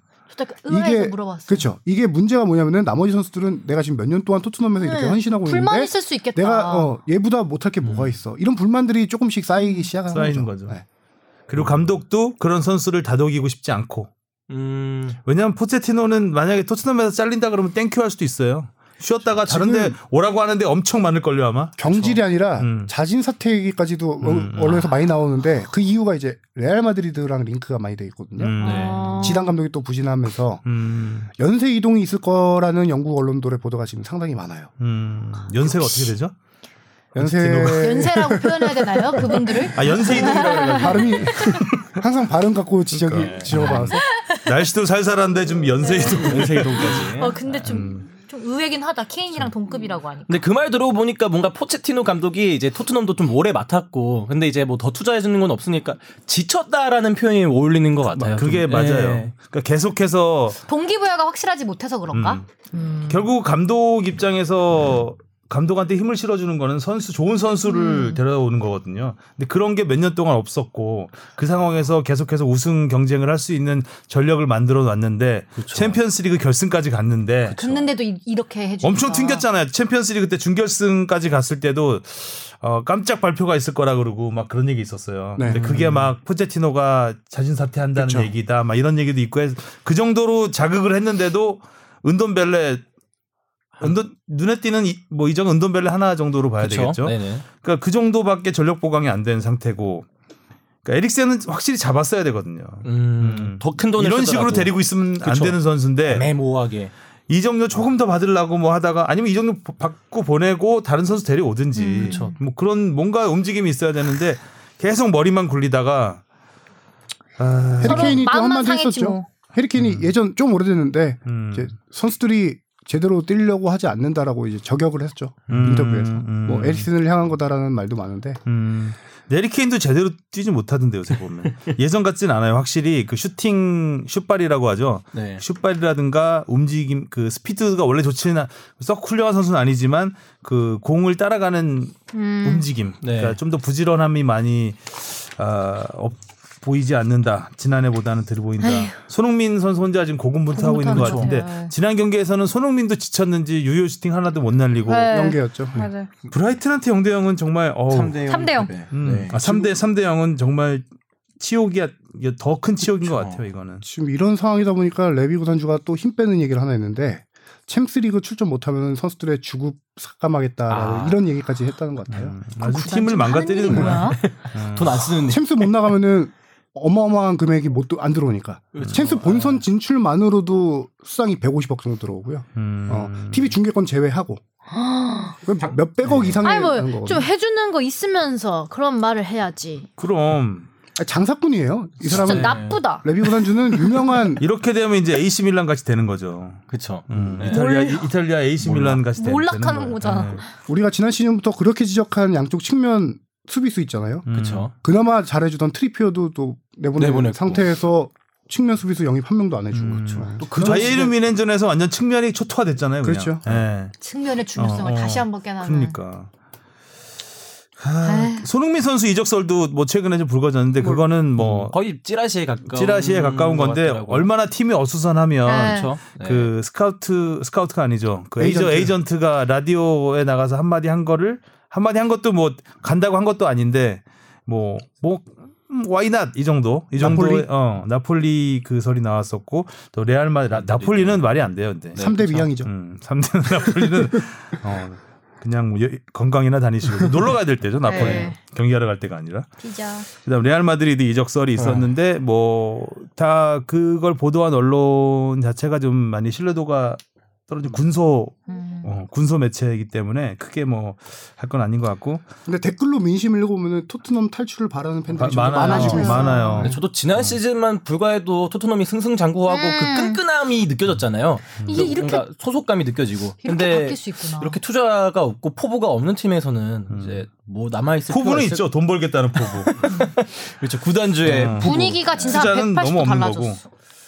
아, 그러니까 역시 프로의 세계는 투자가 바- 뒷받침이 안 되면 깜 반짝 이변은 있을 수 있어도 오래 가긴 쉽지 않다라는 걸 보여준 것 같고 또 황의조 선수가 오랜만에 골을 넣었습니다. 42일 만에 시즌 2호 골. 와, 진짜 환상적, 잘 넣지 않았어요? 환상적이죠, 환상적이에요. 깜짝 놀랐어요. 정말 이제 황의조 선수가 그 자기 뭐 대표팀이나 그 전에 있던 팀들은 자기를 위주로 움직였지만 지금은 음. 황의조가 움직이지 않으면 골 찬스를 만들기 어려운 상황이라 알아서 해야 되겠다라는 걸 드디어 진짜 깨달았어요. 욕심을 내야 되겠다. 그 어, 자리에서 슈팅할 음. 거라고 생각 못 그렇죠. 했는데 굉장히 있는 힘껏 차던데요. 진짜 네. 몸을 그 특유의 슈팅 폼 있잖아요. 오징어처럼 오징어처럼 오징어처럼 몸을 배배 꼬면서 아니, 그러니까 예. 이렇게 몸을 완전 이렇게 상체를 막 확 숙이죠. 구부려서 네. 그거를 제가 인, 인터뷰 했을 때왜 슈팅할 때마다 그런 폼으로 하냐고 물어봤었거든요. 아 이게 약간 왜 꾸기는 안, 거. 꾸기는 거. 왜냐면 음. 그래서 사진만 찍히면 뭔가 멋있게 안 찍히고 아. 사진 이렇게 찍힌다. 근데 본인도 몰랐는데 자기가 약간 있는 힘껏 차는 그런 것 때문에 자기도 음. 모르게 그런 슈팅 폼이 나온다 하더라고요. 음. 굳이 그러고 싶어서 그러는 건 아니라고. 그런 것도 있을 거예요. 정확도도 있을 거예요. 네. 음, 네, 정확도. 음. 왜냐면은 밸런스가 낮지 않고 그렇지. 밸런스가 허리가 든 상태에서 슛을 하면 뜨거워. 경우가 네. 뜨니까. 이렇게 그거를- 하는 게 딱 본능적으로 나온다. 이번에도 보면은 약간 좀 가다가 무회전식으로 가다 뚝 네. 떨어지잖아요. 발등에 그게 예. 그게 이제 그 정교한 거리감 약간 그런 걸 맞추려는 것도 있을 거예요. 발목 힘이 진짜 좋은 진짜 것 같아요. 좋은 것 같아요. 네. 발목 힘이. 잘했어. 아, 이세 선수. 근데 아, 황의조 잘 선수 어울려. 얘기를 조금만 더 해보면 네네. 저는 어 소자 감독 이번에 이번 경기에서 이제 전술을 조금 바꿨거든요. 전술이라기보다 황의조 선수의 위치를 바꿨죠. 그동안 오른 측면 공격수로 뛰었는데 이번에 왼 왼쪽. 측면을 뛰게 해줬어요. 음흠. 황의조 선수가 오른발잡이잖아요. 오른 측면에서 뛰게 되면은 주로 중앙으로 파고들기가 힘들어요. 그렇죠. 측면으로 가서 해야지. 크로스를 올리는 건데 음. 황의조 선수를 왼쪽에 놓고 그 아래 베니토라는 윙백을 넣었어요. 이 선수가 오버래핑이 좋은 선수거든요. 아. 그 선수에게 오버래핑이나 크로스를 맡기고 황의조 선수가 오른발로 중앙으로 치고 들어가면서 슈팅을 할 수 있게 왼쪽으로 바꿔줬어요. 아. 요것이 이번 경기에 가장 큰 딱그 임팩트였고 골 넣는 장면이네. 그렇죠. 네. 그죠? 황희조 선수의 장기를 살려준 거죠. 음. 이 선수가 뭐가 좋은지 이제 알고 뭐 이제 썸 타는 사이 끝났나 보다. 음. 그래서 제가 세자에서 대자 됐나 네. 보다. 음, 황희조 선수 그래서 제가 통마에 약간 좀 도전해 보려고 통계를 한번 해봤는데 도전장을 내밀었다. 허리 찔렸다. 그 황희조 선수가 이제 툴루즈전에서 패스를 47개를 했어요. 음. 패스 성공률이 87.2%인데 공격수로는 상당히 높은 음. 수치예요. 근데 이게 40개 넘으면 일단 패스도 굉장히 많이 한 네, 거죠. 많이 그렇죠. 공격수 자리에서. 공격수인데. 음. 그래서 이게 약간 황희조 선수가 이제 측면에 배치되지만 자기가 생존법을 조금씩 터득해 가고 있는 게 아닌가라는 이제 수치를 통해서 보는 건데 선수가 황의조 선수가 풀타임을 뛴 경기가 세경기예요 음. 이전에 이제 파리 생제르맹 이 경기는 뭐 약간 좀 변수가 있죠. 워낙 상대가 강팀이니까 이 경기에선 90분을 뛰고도 패스가 23개였어요. 음. 73.9% 패스 성공률. 그 다음에 이제 직접적으로 비교할 수 있는 경기가 브레스트전인데 뭐 이 경기에서도 27개. 음.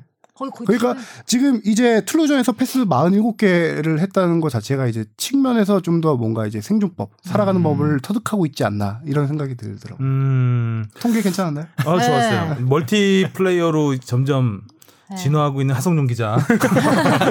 황의조가 황- 아니라? 황의조 선수 아주 뭐 활용도가 점점 높아질 것 같아요. 그죠? 네. 음. 음, 아직도 근데 슈팅이 너무 적어요 예전에 비해서. 예전에 슈팅 기회 자체가 기회가 적죠. 별로 없어서 지금 연계 플레이를 좀 많이 하는 그렇죠. 편이고 돌파해야 되는 상황도 많으니까 스스로 네. 지금까지 8 경기에서 슈팅이 13 개밖에 안 돼요. 음. 경기당 2 개도 안 되는 거. 시원한 슈팅 보는 맛이 지나가듯이. 통에 툭 던지는데 이제 네.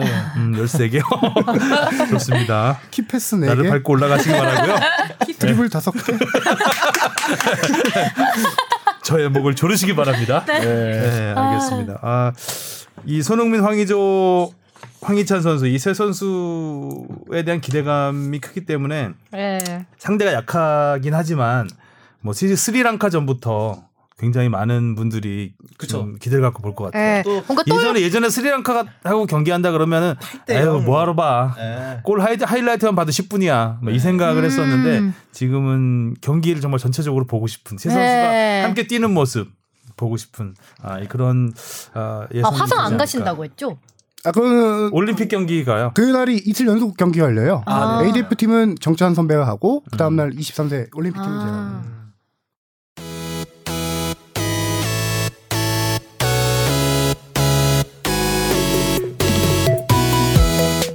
지금 축덕 속덕을 듣고 계십니다. 쭉 들어주세요. 화성용 기자였습니다. 네. 자 그리고 이제 국내 축구 소식. 어우 시간이 퍽퍽 네. 지나가고 있는데. 대표팀 얘기가 재밌긴 해요. 네, 그쵸. A매치 기간은. 음, 맞아요. 다음 주 또 A매치. 네. 그럼 하지 마요 남은 거. 아 이제 진행을 하려 그래. 멀티플레이어 하성룡 기자였고요. 자 국내 축구 소식. 아 정말 중요했던 10월의 첫 주말이었는데 네. FA컵 K리그 정말 아주 짜릿했던 경기들이 많았습니다. 주바페 브리핑 들어볼까요? 네, K리그 상하위 스플릿이 이제 모두 결정됐습니다. 포항이 극적으로 울산을 꺾으면서 5위로 상위 스플릿에 안착했고요. 반면 상주는 강원을 꺾었지만 다득점에서 강원에 밀려서 7위로 하위 스플릿에 머물렀습니다. 2위 전북이 경남과 인천 하위권 팀들과 모두 비기면서 1위 울산에 승점 1점으로 뒤져 있고요. FA컵에서는 대이변이 일어났습니다. 3부 리그 팀 대전 코레일이 상주를 꺾고 결승에 올랐고 수아는 연장 혈투 끝에 결승에 올라 우승을 향한 꿈을 이어갔습니다.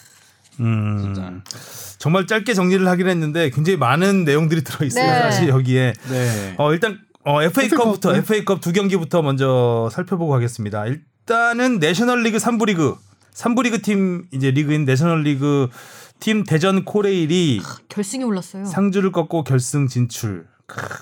크, 사실 하늘도 많이 도와준 경기였어요. 음. 공이 안 굴러갔어요 일단. 도저히 축구를 할 수가 없었습니다. 물론 공이 굴러가야 정상인데. 딱 네. 그냥 헝그리 정신으로 가야 되는 경기였어요. 그 경기. 그 정신에서 대전 코레일이 이긴 거죠. 이긴 거죠. 정신력에서 이겼다고 네. 봐야 돼. 이거는 축구 능력치보다는 아 정신력으로 버텨 버텼고 사실 골을 넣기도 굉장히 어려운 상황이었고 네. 어그 장원석 선수의 첫 골만 해더라도 음. 원래는 터치한 다음에 공이 좀 앞으로 많이 굴러가는 거였는데 음. 공이 물에 멈추다 보니까 거기서 바로 그냥 중거리 네. 때려서 넣었거든요. 불에 멈추는 게 너무 웃겨. 그런 식으로 물, 회오리 운동이가 상당히 경기에 많은 영향을 끼쳤던 어- 배수가 잘 돼야 되는데. 근데 또 역으로 보면 완전 군대 축구 같은 느낌이었거든요. 맞아요. 어, 비 오는 날 하는 군대 축구. 아니 군대 축구 맞잖아요. 그런데 근데 그러니까. 상대가 더 잘했어야 된다. 더 잘했었어야지. 그렇죠. 군대 축구인데 왜 졌냐고. 군대 여건이 너무 좋아져서 아 정말. 요새 군대 너무 편해요. 네, 면제가 얘기했습니다. 아, FA컵 어쨌든 그 대전 코레일이 2005년 지금은 사라진 현대 미포조선에 이어서 내셔널리그 팀 두 번째로 결승에 진출했습니다. 당시 2005년에도 미포조선이 우승하지 못했죠. 네네 그렇죠. 결승에 졌는데. 이번에는 어떤 결과가 이어질지 네. 지금 세 번째 꺾은 거예요. 일부 리그 팀을 대전 코레일이 32강에서 울산, 8강에서 강원을 꺾었습니다. 그 중간에 이부 리그 팀도 있었고요. 그리고 2부 리그 팀도 네. 있었고요. 그러니까 상위 리그 팀을 계속 꺾고 올라왔죠. 그 중에 1부 리그. 팀을 세 팀이나 꺾고 결승에 올랐으니 인정을 해야 되겠죠. 이게 FA컵의 묘미. 그렇죠. 솔직히 말해서 저 대전 코레일 경기를 이 경기 말고는 제대로 본 적이 없거든요. 내셔널리그 팀을 네. 거의 뭐 취재를 안 하기 때문에. 근데 이제 이리저리 들은 얘기들을 해보면은 대전 코레일이 딱 특징 있는 팀이래요. 내셔널리그에서도 바르셀로나로 불린대요. 아기자기한 어. 미드필드 패스 축구를 하는 팀이래요. 음. 근데 좋은 어뭐 좋다라기 판단보다 자기들 자기들의 색깔을 FA컵이라고 일부 리그 팀만 붙는다고 수비적으로 내려서지 않고 어. 맞섰던 항상 자기만의 스타일을 유지해서 지금까지 이렇게 1부 리그 팀을 다 꺾고 올라왔다고 하더라고요. 근데 분위기가 좋아서 결승 어떻게 될지 모르겠다. 그러니까 딱 진짜 네임밸류 있는 선수들 별로 없거든요. 네임밸류 없이 아기자기한 그 조직력 바르셀로나 패스 축구로 여기까지 올라온 음, 대전 코레일은 K3 신청했죠. 했죠. 음. 여덟 팀다 신청했으니까요. 어, 하여튼 대전 코레일보다는 화성 FC에 관심이 훨씬 많았던 그렇죠. 네. 예, FA컵 4강전이었는데 대전 코레일이 이를 냈습니다. 근데 우승 가능성 어떻게 보세요? 수- 수원 대 대전이요? 음. 와 진짜 진짜 약간 수원 우리가 수원- 십살이 수원이라 얘기를 못해요. 십살이. 대전 코레일 경기를 나도 본 적이 네. 계속 본 적이 없어서 대전 코레일 경기는 본 적은 없어요. 수원 경기 근데 수원 지면 어떡해요? 아, 일단 수원 얘기를 해봅시다 그러면 네. 네. 수원이 일단 화성한테 3대 0으로 연장전까지 가서 이겼는데 힘들게 이겼죠. 사실 요 너무. 경기도 연장 가서도 몰랐던 게 그러니까 화성 FC 선수가 한 명 퇴장당했어요 음, 연장전 가서 음. 그때 이후로 이제 화성이 좀 급격하게 무너지는 모습을 네. 보여줬거든요. 그거 아니었으면 또 거의 승부차기도 갔을 수도 있지 않았을까. 있었죠. 그리고 염기훈 선수가 역시 해트트릭. 사실 프리킥도 되게 운이 많이 뜨는 프리킥이었거든요. 이제 그렇죠. 어. 굴절돼서 들어간 골이어서 어 진짜 수원 삼성은 제가 보기 좀 운이 좀 많이 따랐다. 이렇게 보고 있 이날 경기에서는요. 수- 성난 수원 팬들 들고 일어나시기 바랍니다. 전 실력으로 이겼다고 봐요. 아 저는 근데 이날 경기 이슈는 인정할 거예요. 이날 경기 이슈는 역시 대안이었죠. 그렇죠. 네. 대안이 음, 이 대안. 경기 전날 음. 이부 리그 팀 경기를 음. 관중석에서 보러 갔거든요. 그게 이제 또 그냥 숨어서 본 게 아니라 대놓고 기자석 옆에 중앙 네. 있는 데서 보면서 팬들한테 사인도 해주고 나 여기 왔다라는 걸 마치 알리듯이 네. 이 이게 문제가 뭐냐면은 뭐 선수가 훈련 다 마치고 가서 문제 없을 거라고 생각할 수 있지만 이게 왔다는 것 자체가 상대 팀에게 난 이 경기에 내일 경기 안 나간다라는 걸 미리 네, 알려주는, 알려주는 거니까. 그것 때문에 상당히 팀에서 문제가 됐는데 취재분이 대한 선수가 코칭 스태프랑 좀 불화가 많이 있던 거 시즌. 초부터 그랬죠. 예. 네. 자기 교- 출전 시간 교체. 문 교체 계속 음. 교체로 나가고 이런 거에 대한 불만. 근데 여기서 핵심은 뭐냐면은 음. 폼이 떨어졌어요. 못 뛰는 선수예요. 음. 지금 잘 못하는 선수니까 안 내보내는 게 당연한 건데 음. 이 데얀 선수는 옛날 뭐 자기 그쵸. 옛날 전성기 커리어가 시절을 있으니까 뭐 하니까요. 그것 때문에 근데 오히려 수원 구단이 데얀 효과로 똘똘 좀 뭉치는 계기가 되지 않았나라는 생각도 음. 들어요. 음. 역시 적을 한 명 만들어야 뭉치는 수원에 데얀이 많아요. 데얀 말고도. 아, 아. 데얀 선수가 많습니까? 최고 데얀이 이제 타가트, 타가트. 아, 타가트가 있죠. 안토니 가트, 가트. 선수도 좋고 타가트. 한이건 선수도 괜찮고. 음, 네. 어쨌든 수원은 큰 고비를 넘겼습니다. 일단 그렇죠. 음, 안방에서 했기 때문에 좀 더 화끈하게 했어야 되는 게 맞는 거지만 결과적으로 연장 가서 염기훈 선수가 그 해결을 했죠. 팬들의 갈증을 그냥 한 방에 풀어 세 방이나 풀어줬죠. 해트트릭. 음. 근데 저는 이제 우승 가능성은 아까 제가 얘기한 게 뭐냐면은 아니 그냥 이거는 저기 뇌피셜이에요. 그냥 생각나는 대로 돌풍은 돌풍의 팀이 우승한 적은 쉽게 보지 못한 것 같아요. 아. 음. 준우승까지 돌풍은 항상 뭐 4강이나 돌풍에서. 준우승까지만 가는 네. 것 같더라고요, 항상. 지난 시즌 뭐 챔피언스 리그를 봐도 아약스 돌풍하다가 토트넘한테 꺾이고 토트넘 돌풍하다가 토트넘도 꺾이고. 꺾이고. 아, 그렇죠. 네, 그래서 그럼 저는 역배 가겠습니다. 어 수원이 우승 해야 되지 않나요? 그죠, 저도 저는 예? 그러니까 저는 기본적으로 그렇죠. 이제 구단 수원이 뭐 투자 투자를 많이 하는 구단은 아니지만 좀 안정돼 안정되고 좀 투자도 좀 하고 팀으로서의 그 완- 어느 정도 완성된 팀이 이기는 게 전 맞다고 보거든요. 네. 그러니까 아까 말했듯이 뭐 돌풍은 한계가 있- 있어야 되는 게 맞는데 자꾸 돌풍이 계속 그 끝까지 가다 보면 투자를 안 하게 되고 돌풍에다가만 기대를 하는 수가 있어요. 음. 그러면 서로 서로 경기력이 떨어질 수밖에 없는 것이고 리그 자체가 수준이 떨어질 수 있기 때문에 음. 돌풍은 그냥 돌풍으로 받아들여주고 여기까지. 음. 음. 그리고 한 가지 더 근거가 있는 게 뭐냐면은 음. 수원은 지금 스플릿 B, 지금 파이널 B로 바뀌었죠? 네. 파이널 B에 있지만 리그에 이제 집중을 크게 안 해도 돼요. 네, 맞아요. 그러면 강등권이 팀하고 아니- 상당히 네. 좀 승점차가 있기 때문에. 그렇죠. FA컵에 모든 것을 올인할 수 있는 상황인데 아, 뭐 그게 아니더라도 우리는 해야지 뭐. 돼요, FA컵 지금. 무조건 한 경기만 이기면 돼. 아, 두 경기 이겨야죠. 네. 이그 결승만 잡으면 되는데 챔피언스 리그를 갈 수 있는데. 반면에 이제 대전 코레일 상황을 보면은 내셔널리그에서 지금 플레이오프 진출을 놓고 사활을 벌이고 있어요. 음, 지금 음. 3위 싸움을 치열하게 펼치고 있거든요. 아. 거기에다가 전국체전 기간이라서 전국체전을 뛰어야 돼요. 아. 거기에다가 FA컵까지 지금 세 마리 토끼를 노리고 있는 어, 너무 상황인데. 내셔널리그가 앞서 말했지만 내년 시즌에 없어져요. 올 시즌이 마지막 내셔널리그 역사에 남는 마지막 우승팀이에요. 오, 그래서 있네요. 이 팀이 이걸 또 그렇죠. 등에시할 수 없는 거예요. 플레이오프를 위해서 또 플레이오프로 진출하게 되면은 플레이오프 기간이 이 시기랑 또 FA컵 결승 시기랑 비슷해요. 음. 그래서 지금 대전 코레일이 여러 가지로 어려운 상황이 있지 않을까 그런 생각 들어서 수원의 배팅 FA컵 결승이 딱 대전 코레일이. 여기까지 온 것만 해도 정말 진짜 대단한 이거는. 네. 기적이죠. 네.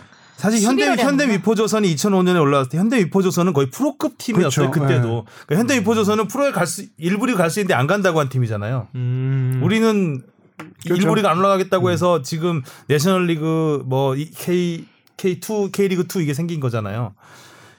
이때가 거의 프로 출신 선수들도 꽤 있었고 거의 뭐 말이 실업 팀이지 거의 다 프로 어, 예, 프로 출신 팀이라고 볼 수. 있었던 팀이기 때문에 대전 코레일은 아니잖아요. 대단하다. 음, 이거는 지금 그때 미 현대 미포 조선과는 비교할 수 없는 그 환경에 있는 팀이기 때문에 심지어 뭐 어. 대진운이 좋았던 것도 아니고 어, 그럼요. 강팀을 우- 꺾고 울산을 꺾었는데 울산, 강원 다 K리그 상위 플- 스플릿에 있는 네. 팀들을 꺾었는데 대단한 거죠. 음. 욕먹을만 했다. 뭐 제가 돌풍을 무시하는 듯한 생각해 보니까 좀 그런 말을 했던 것 같은데 그건 절대 아니고요. 네. 돌풍은 도- 위대하다. 하지만 돌풍에는 한계가 있다라고 생각을 한 거라고 말씀을 드리겠습니다. 자 그리고 K리그로 넘어가 보겠습니다. 네. 어우 극장골.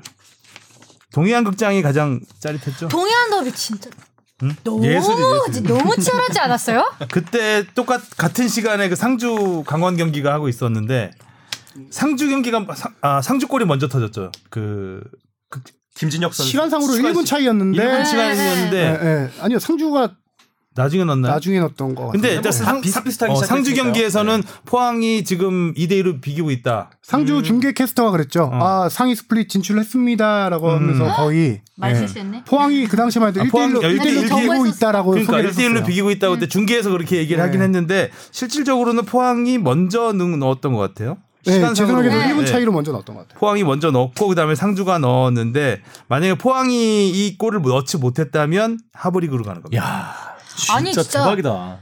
장난 아니었어. 역시 이날- 동해안 더비가 제일 재미있는 것 같아요. 그리고 해병대 애들 엄청 많이 와가지고 아니 너무 무서워.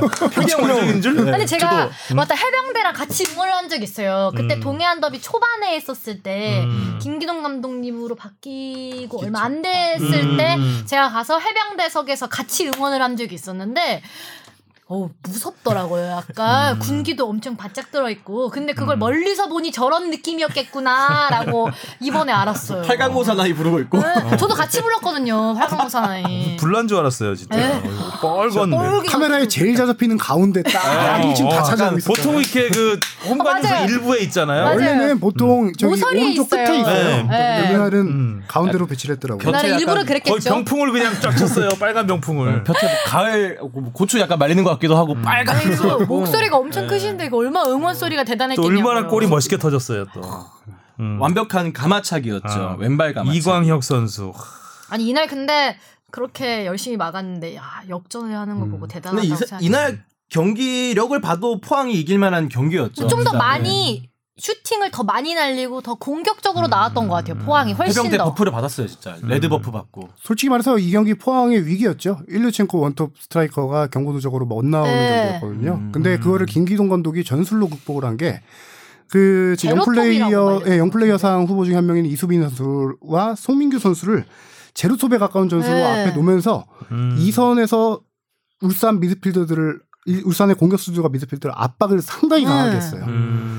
맞아요. 그때 저는 이 경기 보면서 울산이 좀 생각지 못한 전술에 당황을 많이 했던 것 같아요. 음. 아. 근데- 울산은 주중 경기가 있었기 때문에 그렇죠. 어, 체력적 으로도 좀비 엄청 많이 맞으면서 네. 했잖아요. 지친 상태였죠. 근데 울산이 이제 선제골을 넣고 항상 보이는 모습 중에 하나가 울산 팀 정도면 계속 올라가야 되는데 이날도 또 잠그려고 하더라고요. 음. 그거를 이제 네. 예, 후반에 어, 김기동 감독님이 미드필더 최영준을 빼고 저기 저기 누구냐 용병 이름 뭐였죠? 네? 골로는 팔로 팔로세비치. 팔로세비치. 음. 팔로세비치를 교체 투입한 게 본인도 인터뷰에서 말했어요. 나 이게 신의 한 수였다. 팔팔로세비치 정답! 팔로세비치! 아, 그 앞에. 네. 어, 용병 이름 외우기 힘든데 아주 팔로세비치가 팔팔하게 나왔어요. 아주. 팔로세비치. 그렇죠. 네. 음. 네. 김기동 감독님도 경기. 경기 끝나고 아. 이 교체 카드가 정말 음. 딱 맞아 근데 떨었다. 울산은 꼭 음. 선제골 넣으면 꼭 이렇게 되더라. 포항이 지금 여섯 어, 6승 1무 최근에. 네, 요즘 아. 분위기 좋아요. 울산전이 굉장히 고비였는데 장병 어. 2천 명이 왔구나. 어, 음, 어, 이광용 선수가 또 경기 끝나고 포항제철고 시절에 뭐 황희찬하고 같이 네, 뭐 예, 황희찬보다 더 잘했다고 선수. 예, 뭐 네. 그랬다고 하더라고요. 포항제철고 시절에 음. 거의 전국대를 이제 황희찬 선수와 같이 누비던 선수인데 음, 워낙 발재간이 좋고 어, 어, 그 슈팅은 정말 선- 정말 좋은 선수인데 이 선수 문제가 부상이 워낙 많았어요. 아. 무릎 연골 수술만 한 네 번 정도 했던 선수인데 아, 그래서 이제 부상으로 제 실력을 꽃피우지 못하다가 지금 가장 중요한 순간에 임팩트 있는 한 방을 날린 거죠. 음, 아, 자 이제부터라도 네. 어, 에이트. 어리더라고요. 24살이니까 황희찬 형제 선수. 형제 축구 선수예요. 어, 맞아. 네. 이광훈? 예. 예. 어, 형은? 은퇴했죠. 예. 같은 포항에서 뛰다가 음. 은퇴했죠. 이광용 선수의 그 인생 경기가 아니었을까라는 생각을 해보고 포항이. 극적으로 상위 스플릿에 네. 잔류를 했습니다. 상주가 좀 아쉽게 됐지만 뭐 포항이 올라가는 건 뭐 아무도 의의를 제기해 그럼요. 너무 치열했기 때문에 네. 아니, 너무 치열해서 오 네. 5, 6, 7 이게 너무 치열, 치열했기 때문에 어쩔 수 없이 상주가 사실 그 항상 후반기에 약했잖아요. 네. 전역 선수 네. 때문에. 그래서 이번에는 한번 상위 스플릿에 가서 안정적으로 끝까지 리그를 갈 수도 있는 상황에서 아, 포항의 기세에 밀리고 말았습니다.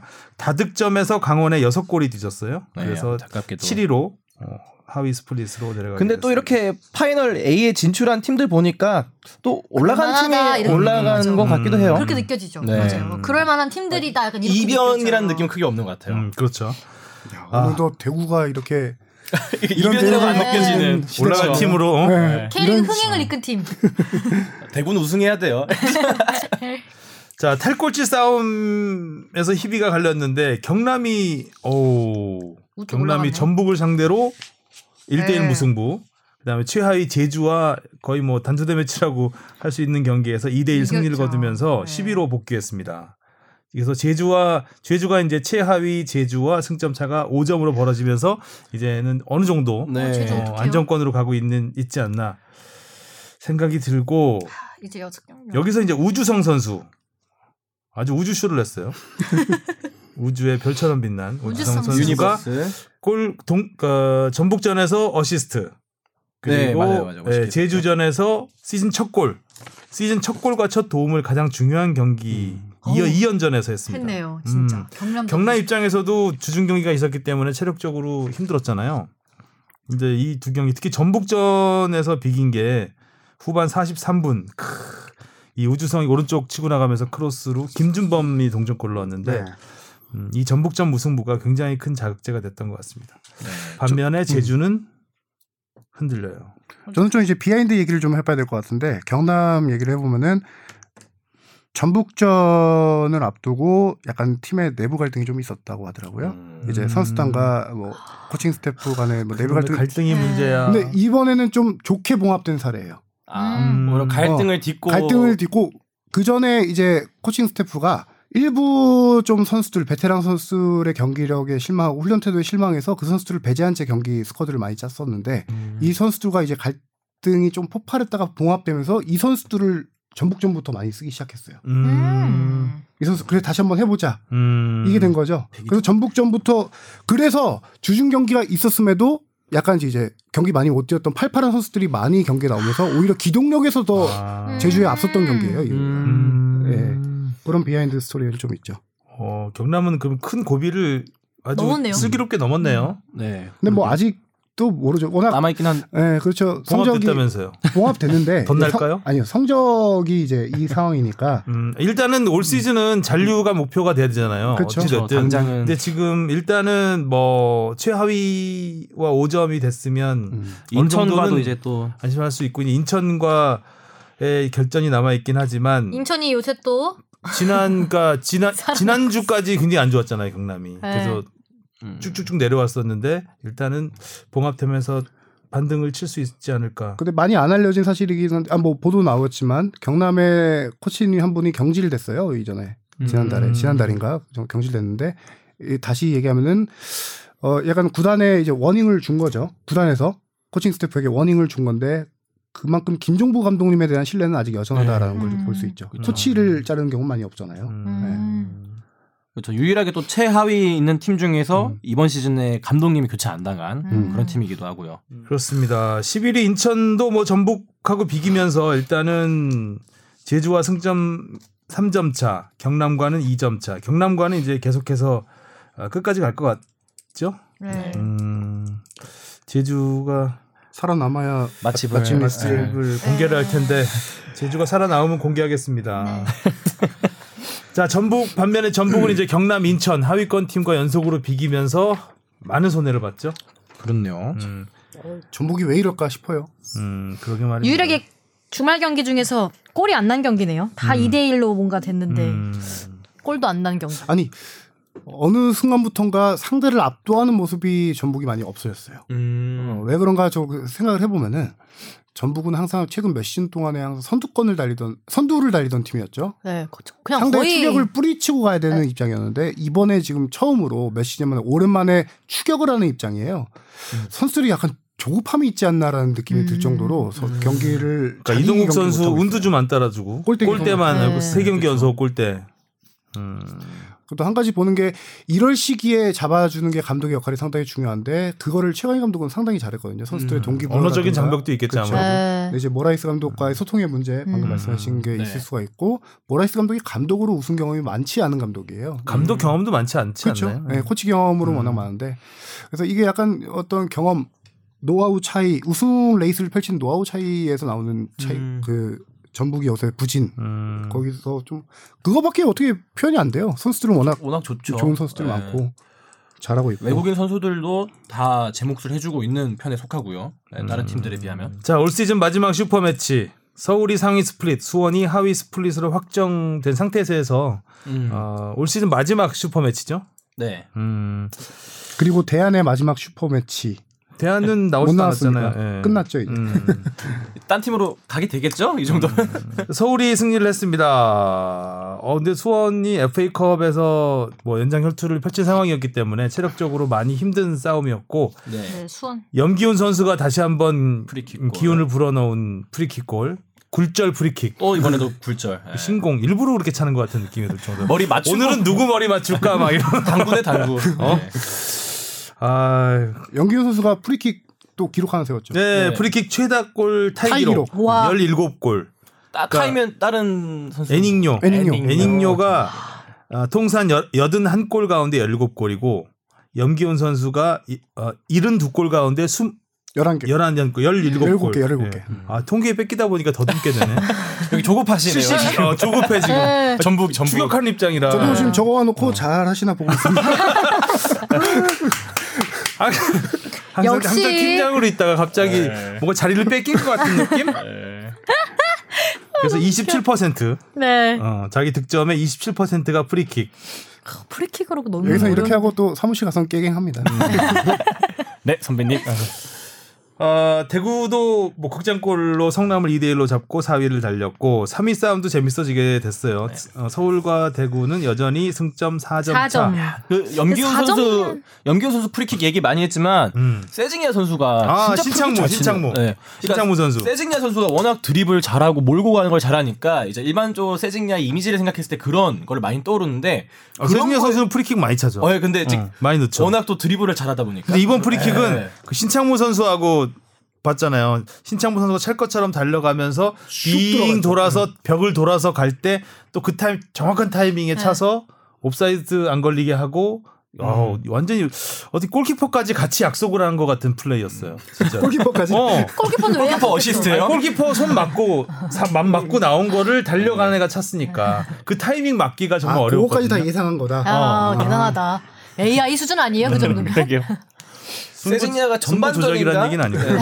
전에도 되게 멋있는 슈팅한 게 있어. 프리킥 슛. 아, 자 이렇게 국내외 축구 소식 많이 알아봤고요. 어, 벌써 시간이 길다. 이렇게 됐네. 해외 축구까지 제가 많이 준비했는데 정말 통계 많은데 시간이 없어서 간단하게 해외 축구 이슈 몇 가지만 간략한 통계. 알려드리면 네.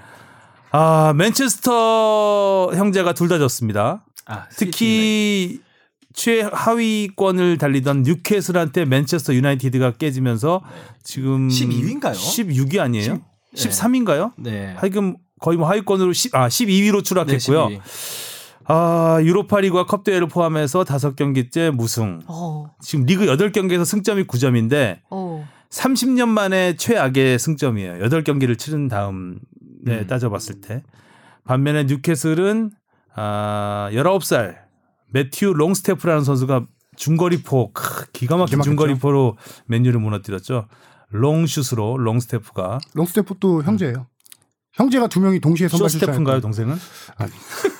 미들 스텝 삼형제인가요? 롱스테프 롱스테프 형제인데 골 넣은 선수가 동생이었죠. 19살인가? 뉴캐슬 역대 최연소 득점자예요. 어. 이때 이 그 맨유 뉴캐슬전 기사에서 Long Wait for Long Staff라는 음. 제목을 달았더라고요. 그래서 Long Staff 오랫동안 기다렸다고. 19살인데 뭘 얼- 얼마나 오랫동안 기다렸다고. 19년 기다렸겠죠? 아, 영국식까지 개그네요. 네, 그리고 맨체스터 시티는 안방에서 울버햄튼에게 2대 0으로 충격패. 리버풀이 뭐 독주가 그러게요. 지금 승점이 8점 차예요. 맨시티하고 리버풀하고.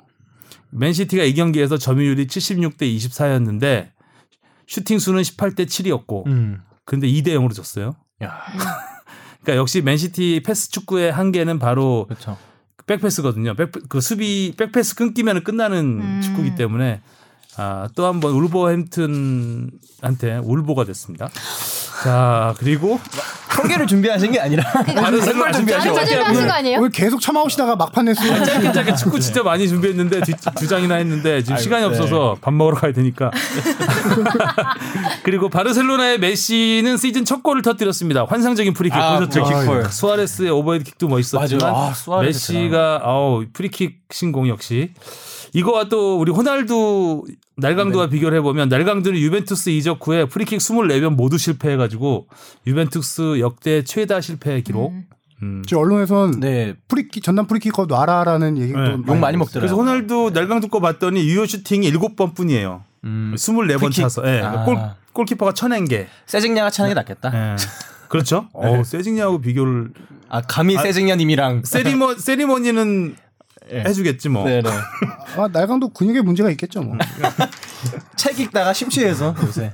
어, 날강도. 스페인에서는 뭐 아틀레티코 마드리드가 최근 두 경기 연속 무승부로 주춤하는 사이에 아까 우리가 부진하다고 했던 레알 마드리드가 1위가 됐고요. 오호. 바르셀로나가 2위, 아틀레티코 마드리드가 3위입니다. 그리고 우리 보르도가 프랑스 리그에서 4위까지 올라갔어요. 그렇게 올라갔어요? 네, 네. 참 보르도가 처음에 막 보르도 와인 먹고 축구하는 것 같다고 우리가 조금 아니 비아냥됐었는데 보르도 못한다고 그랬는데 4위까지. 근데 보르도가 우리 제가 보르도. 개막전 첫 경기 보고 이건 팀도 아니다 싶을 정도 못한다고 네. 했잖아요. 코시엘리가 들어오면서 팀이 확 단단해졌어요. 아하. 아스날에 있던 중앙 수비수인데 그 선수 오면서 들어오면서 달라진 거 이름이 없을까요? 익숙하다 했더니 아스날 코실리는구나. 네, 그 선수가 보르도로 이적하면서 팀이 확실하게 단단해졌어요. 어, 선수 수비가. 영입이 중요해. 아 이제 우리 보르도 해야 되겠다. 잘하는 팀 우리 팀. 자, 간사한 뽕 작가였고요. 네. 자, 오늘 얘기는 여기까지 하겠습니다. 다들 고생하셨고요. 어, 저희가 다음 주에는 평양 원정이 화요일이기 때문에 수요일에 녹화, 녹음을 합니다. 그래서 하루 늦게 찾아뵙겠습니다. 자, 고생하셨습니다. 다음 주에 봐요. 다음 주에 봬요. 고맙습니다.